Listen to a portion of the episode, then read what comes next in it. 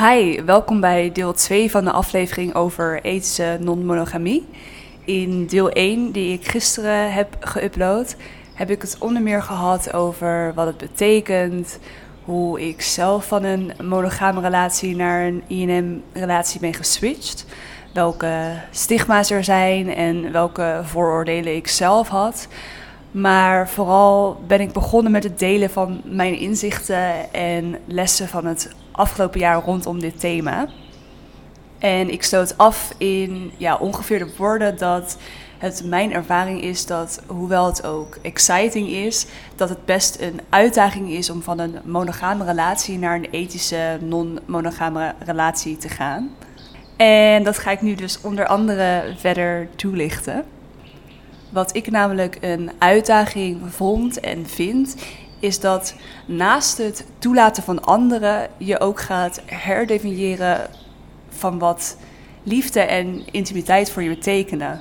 Wat kan leiden tot een, of in ieder geval voor mij, tot een fundamentele verschuiving in je perspectief op relaties, communicatie, eigenwaarde en emotionele behoeften. Het dwingt je, en dan niet in de negatieve zin van het woord, maar om als het ware vragen te stellen die eerder niet aan de orde waren gekomen. Wat eng en verwarrend kan zijn, maar natuurlijk ook kan leiden tot persoonlijke groei en een dieper begrip van wat voor jou werkt in relaties. Ik ben me veel bewuster geworden van de manier waarop ik communiceer. En ik ben ook zeker opener en eerlijker over mijn gevoelens, uh, verlangens en grenzen. Wat, um, ja, dat is gewoon heel fijn, alhoewel daar nog steeds uh, stappen ook in te maken zijn. En tegelijkertijd leidt het ook tot veranderingen in je eigenwaarde en zelfbeeld. In een monogame relatie kan het idee dat je de enige romantische en of uh, seksuele partner van je partner bent, een gevoel van exclusiviteit en bevestiging geven. Maar in een niet-monogame relatie kan het zijn dat je jezelf moet gaan afvragen wat jouw eigenwaarde precies inhoudt en hoe je omgaat met het idee dat je partner ook andere romantische en of uh, seksuele relaties heeft. Hiervoor moet je een dieper begrip krijgen van wat je zelf belangrijk vindt in een relatie, maar ook van wat je nodig hebt om je goed te voelen over jezelf. Daarbij heb ik ook zeker te dealen met het stukje jaloezie. En dit geldt niet voor iedereen natuurlijk, maar ja, eerlijk is eerlijk, zo uh, enlightened ben ik nog niet dat ik alleen maar plezier haal van uh, mijn partner plezier zien hebben met een ander. Exclusiviteit was en deels is echt wel gekoppeld aan het gevoel van speciaal zijn. Of in ieder geval, dat is de maatschappelijke conditionering. Als we exclusief zijn voor onze partner, dan voelen we ons vaak belangrijk en bijzonder. En we willen graag erkend worden en onderscheiden van anderen.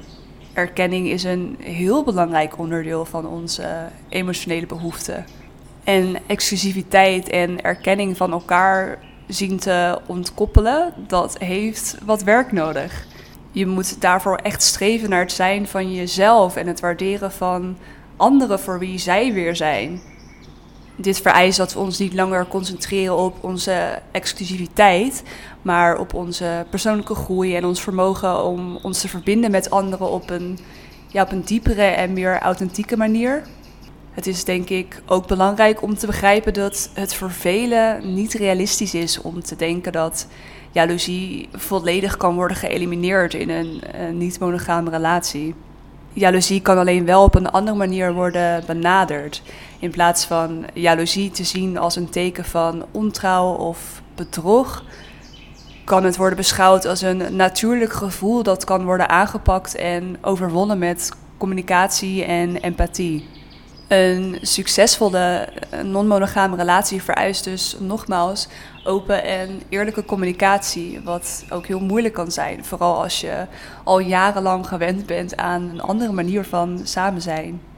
Verder voel ik me ook wel eens geconfronteerd met twijfels over persoonlijke grenzen. Buiten je comfortzone treden brengt natuurlijk sowieso wel eens dat soort twijfels omhoog. Waarbij je je afvraagt hoe ver je buiten je comfortzone wil gaan en vooral ook in welk tempo.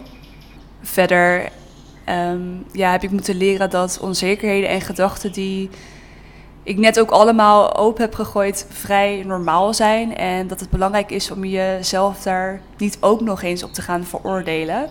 Hoewel dat uh, easier said than done is. En daarbij heb ik geleerd dat het ook niet nodig is om een label op je relatie te plakken.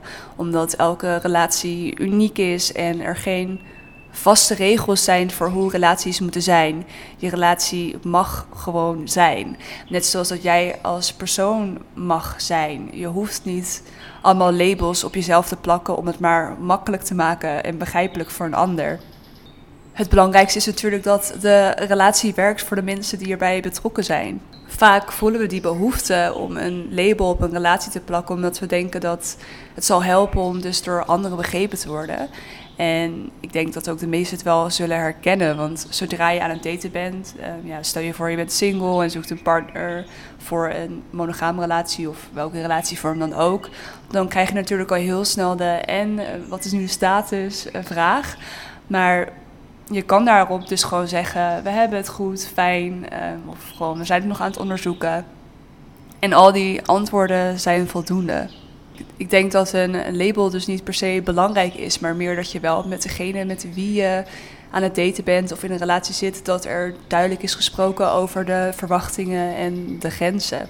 Het is voor mezelf bovendien belangrijk om te erkennen dat het begrijpen van non-monogamie niet voor iedereen gemakkelijk is. In plaats van te proberen anderen te overtuigen van de geldigheid van deze relatievorm, ja, steek ik liever mijn energie in het opbouwen en onderhouden van een gezonde en gelukkige relatie met mijn partner. En dat klinkt even frappant, want ik neem een hele podcast op over dit topic. Maar dat is niet omdat ik wil dat iedereen het helemaal snapt of hetzelfde gaat uitproberen. Maar ik vind het gewoon heel interessant om voor mezelf al die learnings eens op een rijtje te zetten en uit te spreken. En ik kijk er nu al naar uit om dit over een jaar weer terug te luisteren. Want ik weet zeker dat ik dan weer nieuwe perspectieven zal hebben. Ja, uiteindelijk gaat het er om dat we ons goed voelen over onze relaties en dat we er gelukkig mee zijn, um, ongeacht wat anderen ervan vinden. En mijn ervaring is dat wanneer mensen hun angsten en onzekerheden in relaties kunnen loslaten, of in ieder geval kunnen aankijken, er vaak ruimte vrijkomt voor nieuwsgierigheid en exploratie, ontdekking. In plaats van zich te concentreren op wat er mis kan gaan, kun je je gaan richten op de mogelijkheden die andere manieren van doen en zijn kunnen bieden. Nieuwsgierigheid kan leiden tot het ontdekken van nieuwe aspecten van jezelf als individu en, uh, en je relatie. Evenals tot het opdoen van nieuwe ervaringen en het ontmoeten van nieuwe mensen door jezelf open te stellen voor deze mogelijkheden kun je groeien als persoon en als koppel. En ja, dat vind ik persoonlijk gewoon mooi. Het loslaten van angst en het omarmen van nieuwsgierigheid kan zeker een uitdaging zijn. Helemaal als je met ja, gewoon uh, trauma's struggelt, struggelt. En het kan tijd en moeite kosten om deze verandering in mindset te maken. Omdat het, ja, het gaat ook veel verder dan mindset. Maar middelen zoals boeken, podcasts en um, therapeuten kunnen je natuurlijk helpen om deze reis te maken. En dit brengt me tot het laatste punt wat ik nog graag hier bespreek en dat is autonomie. Autonomie in een relatie betekent dat beide partners de ruimte hebben om hun eigen individuele levens te leiden en hun eigen interesses na te streven. Het betekent dat elk individu in staat is om onafhankelijk te denken, te handelen en te beslissen zonder dat dit de ander belemmert. Autonomie betekent niet dat je geen rekening houdt met je partner of geen verantwoordelijkheid hebt voor elkaar. Maar het betekent wel dat je jezelf toestaat om je eigen identiteit te behouden en te ontwikkelen terwijl je een relatie hebt als je alleen maar gefocust bent op de relatie en de behoeften van je partner, dan loop je het risico om je eigen interesses en doelen te verwaarlozen. En in die val ben ik zelf echt wel eens getrapt. Maar eh, ja, gelukkig vertelt mijn lichaam mij snel wanneer ik iets moet aanpakken. Want ik krijg altijd vage fysieke klachten. En ik zeg gelukkig omdat ik het nu ervaar als liefdevolle waarschuwing en niet als een uh, innerlijke vijand. Daarnaast kan autonomie in een relatie ook bijdragen aan meer respect, vertrouwen en openheid. Als beide partners de ruimte krijgen om hun eigen leven te leiden, dan creëert dit ja, een gevoel van wederzijds respect en vertrouwen. En het stelt beide partners in staat om open te communiceren over hun verlangens en behoeften, zonder zich bedreigd of onderdrukt te voelen. Wat de basis eh, kan vormen voor een hele gezonde en liefdevolle relatie.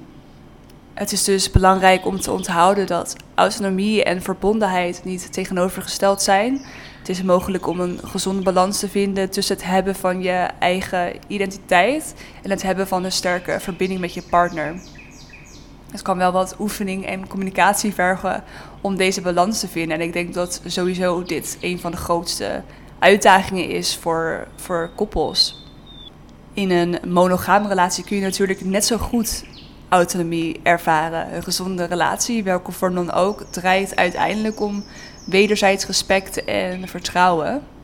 Tot slot, voor wie benieuwd is naar non-monogamie, dan wil ik nog zeggen dat het heel normaal is als je merkt dat uh, theorie en praktijk elkaar nog niet willen vinden. Ook al begrijp je de theorie en wil je graag uh, INM uitproberen bijvoorbeeld, dan nog kan de praktijk pijnlijk zijn en kan je soms overvallen worden door emoties. Het kan dus zijn dat je jaloers wordt, dat je je onzeker voelt over jezelf of je relatie, of dat je partner iets doet wat jij niet leuk vindt. Het kan ook zijn dat je jezelf in een situatie bevindt waarvan je gewoon niet had verwacht dat het zo moeilijk zou zijn om ermee om te gaan.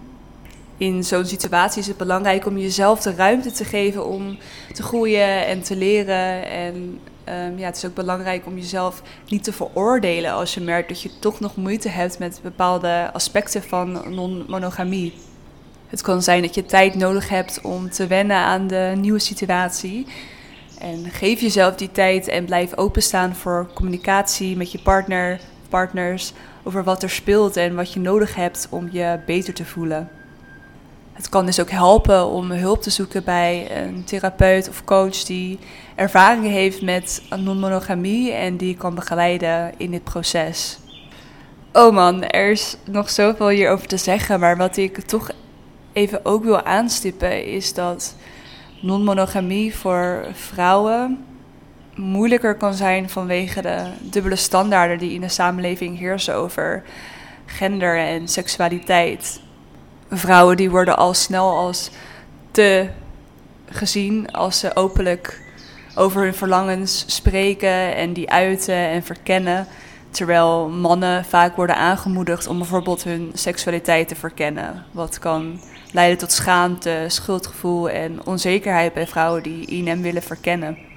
En daarbij voor mensen die een verleden hebben met seksueel misbruik of aanranding, kan non-monogamie ook extra moeilijk zijn. Het kan nog meer angst en onzekerheid met zich meebrengen om zich kwetsbaar op te stellen. Het kan ook moeilijk zijn om te communiceren over grenzen en behoeften, omdat ja, deze in het verleden zijn overschreden om te concluderen. Non-monogamie en monogamie zijn beide geldige opties voor relaties. En de keuze voor een van deze opties hangt af van de persoonlijke waarden, voorkeuren en behoeften van individuen en koppels. En er is geen enkele juiste manier om een relatie te hebben. En wat voor de ene persoon uh, niet werkt, kan voor de andere weer wel werken je zit daarbij ook nooit in beton gegoten. Dus het is helemaal oké als je in die fase van je leven daarvoor kiest en in een andere van je, fase van je leven voor een andere vorm kiest. Het is daarbij belangrijk om te erkennen dat zowel non-monogame als monogame relaties uitdagingen en voordelen hebben. En dat het aan de individuen en koppels is om te beslissen welke vorm van relatie dus het beste bij hen past.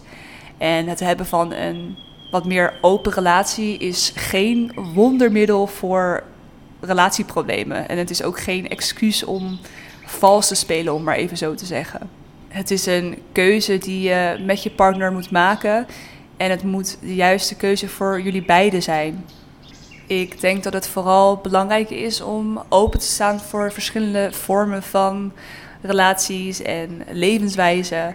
En ja, respectvol te zijn naar de keuzes van anderen. Dan heb ik nog een aantal goede boekentips voor je. Nummer 1 is The Ethical Slut, een boek geschreven door Dazzy Easton en Janet Hardy. Dat een gids biedt voor mensen die geïnteresseerd zijn in het verkennen van non-monogamie. Het boek biedt verschillende praktische tips voor mensen die hun relatie willen openen. En een voorbeeld van een tip is plan tijd voor jezelf. Het kan gemakkelijk zijn om verstrikt te raken in de drukte van non-monogame relaties en ja, je eigen behoeften te verwaarlozen. Dus plan regelmatig tijd voor jezelf om te ontspannen, te reflecteren en je eigen emotionele behoeften te verzorgen. Het tweede boek dat ik kan aanraden is door Esther Perel. Zij is een psychotherapeut, schrijver en spreker die bekend staat om haar werk over relaties en seksualiteit. Ik vind haar echt fantastisch. Een van de belangrijkste dingen die Perel benadrukt is dat non-monogame relaties niet per se betekenen dat er iets mis is met de primaire relatie. In plaats daarvan zegt ze dat het verkennen van andere relaties een manier kan zijn om de primaire relatie te verbeteren en te versterken. Ze zegt ook dat non-monogame relaties een uitdaging kunnen zijn voor mensen die op zoek zijn naar veiligheid en stabiliteit in een relatie. Maar ze benadrukt ook dat deze relaties de mogelijkheid bieden om te groeien, te leren en te evolueren. Een ander belangrijk punt dat Perel maakt is dat non-monogamie niet alleen gaat over seksuele avonturen, maar ook over emotionele verbindingen en intimiteit. Mating in Captivity is een boek geschreven door Esther Perel waarin ze haar visie en inzichten deelt over de uitdagingen van het behouden van seksuele opwinding en intimiteit in langdurige relaties. Perel stelt dat de moderne verwachtingen van romantische relaties ons in een soort gevangenschap hebben gebracht, waarin we verlangen naar veiligheid en verbondenheid, maar tegelijkertijd de spanning en avontuur missen die vroeger met romantische liefde gepaard ging. En Perel onderzoekt hoe deze spanning en opwinding te behouden is in langdurige relaties ze beschrijft in haar boek dat we vaak te maken hebben met tegenstrijdige verlangens. Dus de wens naar verbondenheid en de behoefte aan vrijheid en individualiteit. En ze legt uit hoe deze verlangens ons seksuele leven beïnvloeden en hoe we kunnen leren om deze tegenstellingen weer in balans te brengen. En Mating in Captivity is dus een uitnodiging om na te denken over onze relaties en seksualiteit en het biedt een ja, nieuwe manier van denken over hoe intimiteit en opwinding kunnen, kunnen behouden in langdurige relaties. En hoe we kunnen leren omgaan met tegenstrijdige verlangens. Ik zal mijn boekentips uh, toevoegen aan de show notes van deze aflevering. Ik denk dat zelfs als je van tevoren al weet dat non-monogamie niks voor jou is, het interessant is om je erin te verdiepen. En misschien dat zelfs dit al voldoende informatie was. Het kan zijn dat je jezelf confronteert met nieuwe ideeën en perspectieven over relaties en seksualiteit. En het kan zijn dat je je eigen overtuigingen en verwachtingen over monogamie en exclusiviteit in relaties opnieuw gaat onderzoeken en bevragen. En door dit proces van zelfreflectie kan je weer meer inzicht krijgen in je eigen verlangens en je behoeften op het gebied van relaties en seksualiteit. En dat kan weer leiden tot meer zelfacceptatie en zelfvertrouwen in je eigen seksuele identiteit en de keuzes die je maakt in relaties. In plaats van onzekerheid, eh, van, kan het verkennen van non-monogamie je dus meer zelfvertrouwen en empowerment geven. Je leert te luisteren naar je eigen behoeften en grenzen. En leert, als het goed is, deze te communiceren met je partners. Wat weer bijdraagt aan meer eerlijkheid en openheid in relaties. En het is belangrijk om te onthouden dat een gezonde en gelukkige relatie gebaseerd is op wederzijds respect, vertrouwen en ja, ook al een stuk vrijheid dus. Het loslaten van bezitsdrang en het omarmen van de autonomie en vrijheid van je partner kan leiden tot een diepere en meer vervullende relatie. Ik uh, hoop dat het je weer wat nieuwe inzichten heeft gegeven en wat stof tot nadenken of je het nu hierin kan vinden of totaal niet. Um, als je tips, reacties of vragen hebt, dan um, kun je me een berichtje sturen op Instagram, Stefanie Aniek. En uh, ja, ik vind het alleen maar leuk om er verder met anderen in gesprek te gaan. En ja, gewoon jou ook visie te horen. Dus doe dat, voel je vrij. En dan hoop ik je de volgende keer weer te mogen ontvangen.